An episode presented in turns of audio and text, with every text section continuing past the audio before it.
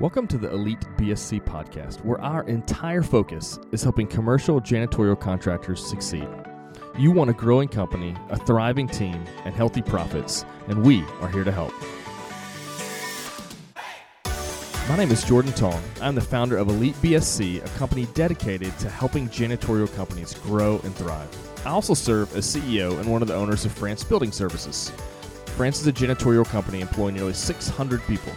Since 2007, we grew from 1.5 million to more than 20 million in annual revenue and built what I think is one of the best teams in the world. The goal of Elite BSC in this podcast is to give owners in the industry a vision of where their company can be and the information and tools to get there. I want to share what I have learned over the years to make this a reality for you.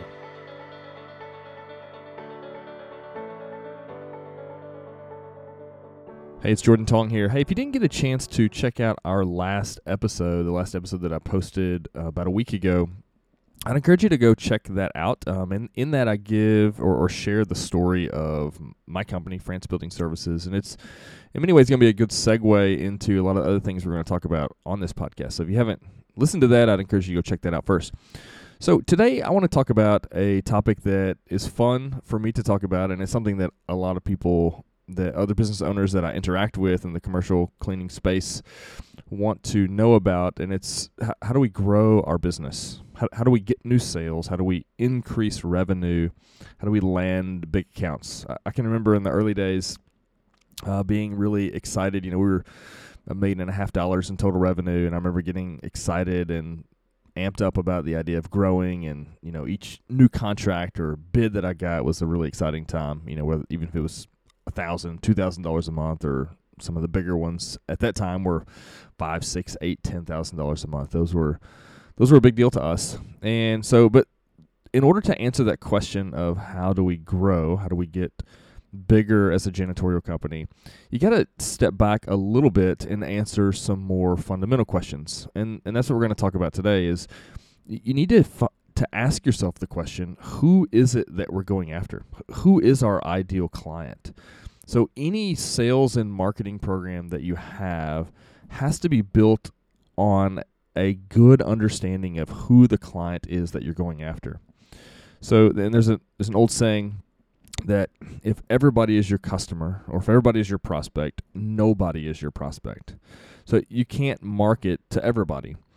Um, you, you have to niche. You have to be you have to segment yourself that this is the kind of company that that we service. And so the we call this your ideal client profile. You need to know who it is that you're going after, and then you can craft a message or a marketing plan to go after those particular types of clients.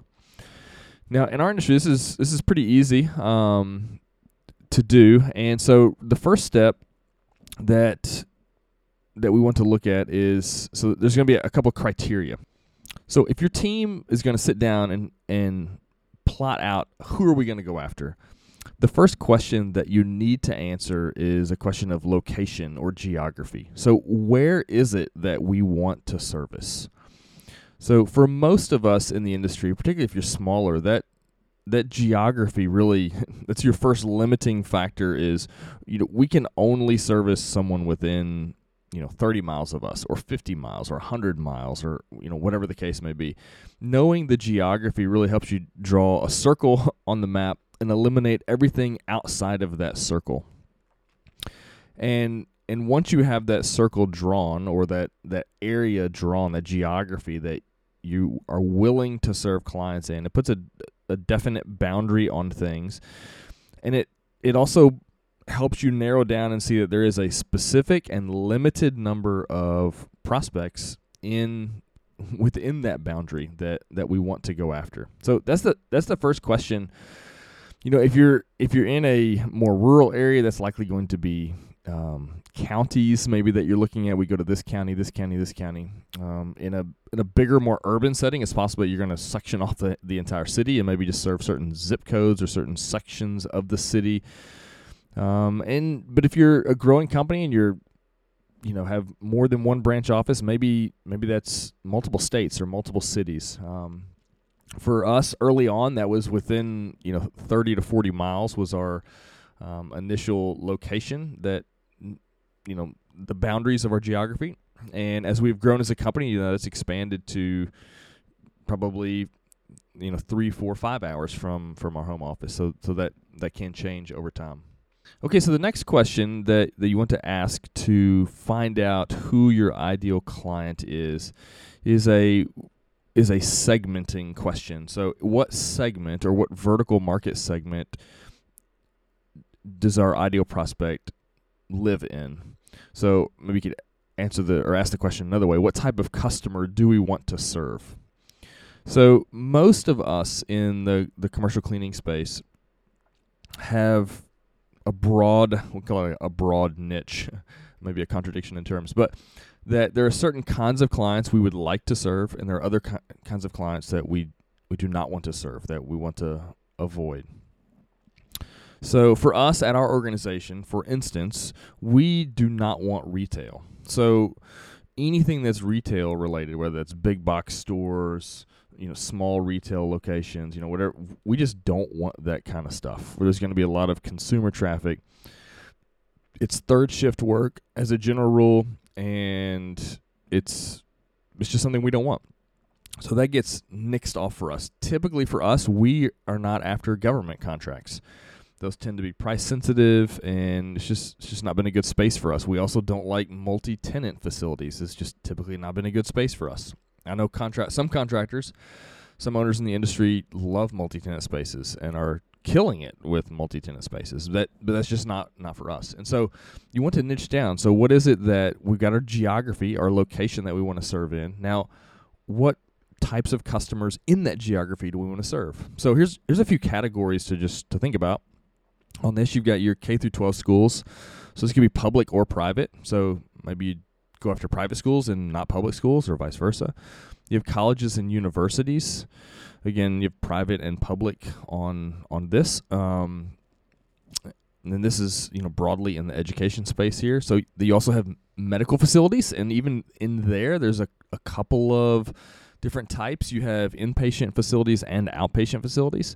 So at our organization, we primarily focus on outpatient facilities, though we do have, I believe, one or maybe two customers that have a little bit of inpatient um, as as part of their facilities. So schools, medical facilities, government is is another one that you know I, we don't do a lot of that, but I know I have friends in the industry that do, and have been very successful at it.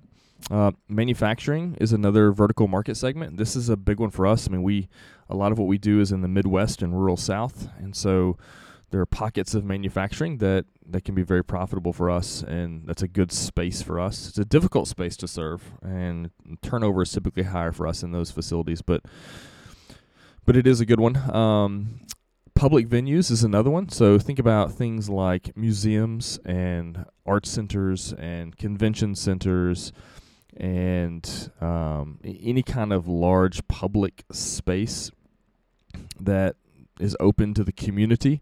So um, we, we do a few of those. You're typically going to find those more in your larger cities, though each, you know, s- some smaller metro areas are going to have some public venues that may work. Uh, the next category is is churches. Um, we, we do a couple of these in some of your big metropolitan areas, so your bigger cities, particularly in you know what we refer to as the Bible Belt, so um, kind of the south southeast part of the United States. There are some massive churches. I've even I've heard of a company. I don't know them personally, but someone was telling me the story of a company that they grew and they, they built a twenty plus million dollar company doing nothing but servicing and taking care of large churches. Um, so that's that's a possibility. Um, the next one is warehouse and distribution centers. So if you're if you're close to an interstate system, this is you're going to have a lot of these. Um, and these these can be profitable. Um, they need to be larger facilities because you got a lot of space in them that's not you know not cleanable. Um, an obvious one. This is one that typically you know people start out with often is commercial and corporate spaces. And here you've got you, you can break this down a little bit. You've got you know small offices, uh, single ones. You have big multi-tenant buildings, and you also have like what we would refer to as corporate campuses. So um, a large office space that's dedicated to one company that maybe you know is on a particular piece of property. Maybe there's one giant building or multiple buildings there. Um, and you can break this down into categories of tenant owned or um, or leased facility. So that's a good way to think about that. And then retail is the last one in terms of categories. There there may be some other types that I have left out, and but first you have your geography question, and next you have your vertical market segment. So where are we going to do business? What kind of customer are we going to do business with? And then the last question that you want to ask is size. So, and this, as we have evolved as an organization, this has become a more important question for us. And it's it's probably the the most challenging one to answer of all of these is what kind of facility in terms of size or even you could even say the scope of the contract do we want to have? So it's not always just a strictly revenue question for us. So our company, we we do we'll do twenty plus million dollars this year, and so for us servicing small customers, so and by small I mean anything less than two or three thousand dollars a month, for instance, is just not not going to be a good fit for us. And and to be quite honest, we're probably not going to be able to serve the client really well in the way that they want to be served. Um, we're just we're no longer set up to do that, and I I have competitors that are really in a better position to serve smaller clients, and that, and that's okay.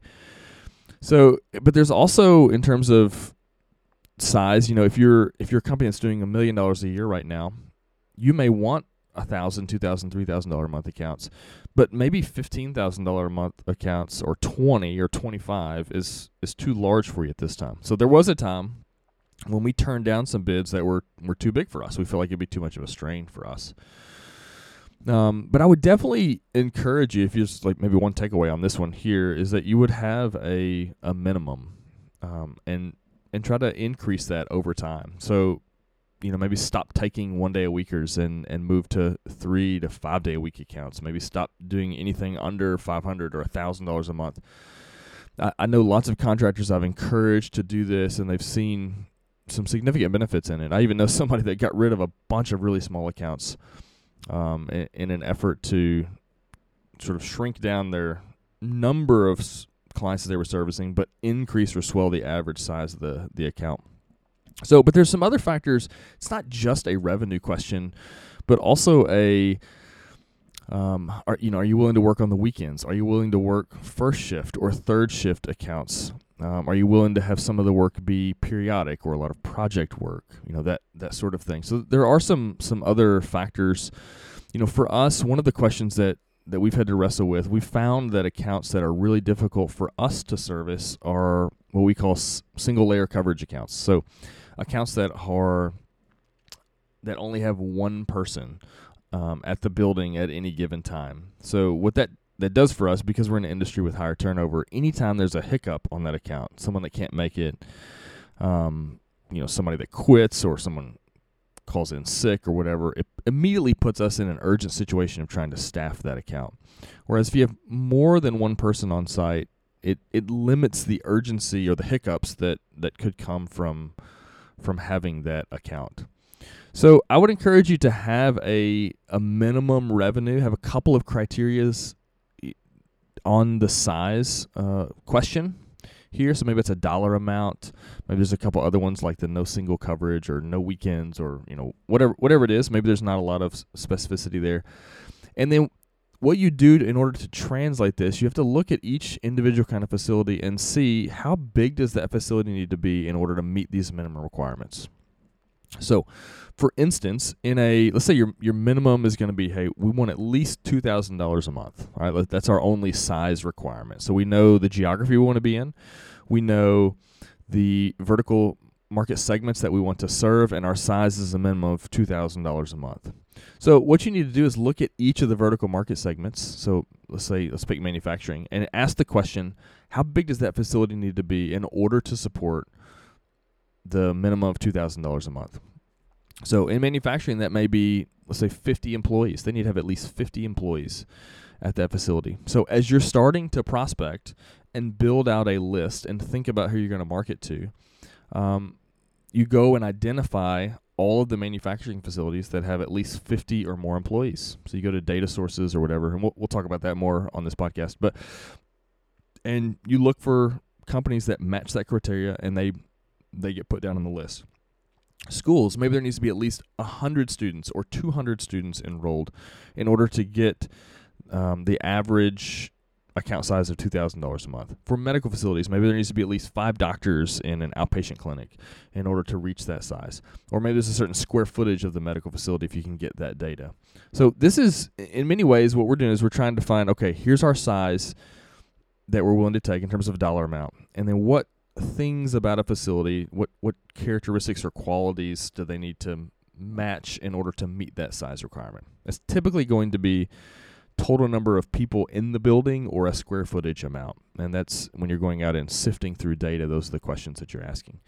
So once you once you have done this, once you've nailed down your geography and you have nailed down the vertical market segments that you are willing to service, and then you have a size requirement and you know sort of what that looks like in each vertical market segment, you're now ready to go out and build yourself a list, an exhaustive list really, of everyone in your geography that meets that ideal client profile. And I can assure you, if you're doing this, you are w- way ahead of 99% of your competitors because they're not doing this. And what we want to do is from here, we want to take the ideal client profile and go build a list, an exhaustive list of prospects who match or meet the criteria. And then we want to take a rifle approach and go after those particular clients. And we'll talk about that rifle approach and maybe how we do that in some subsequent episodes.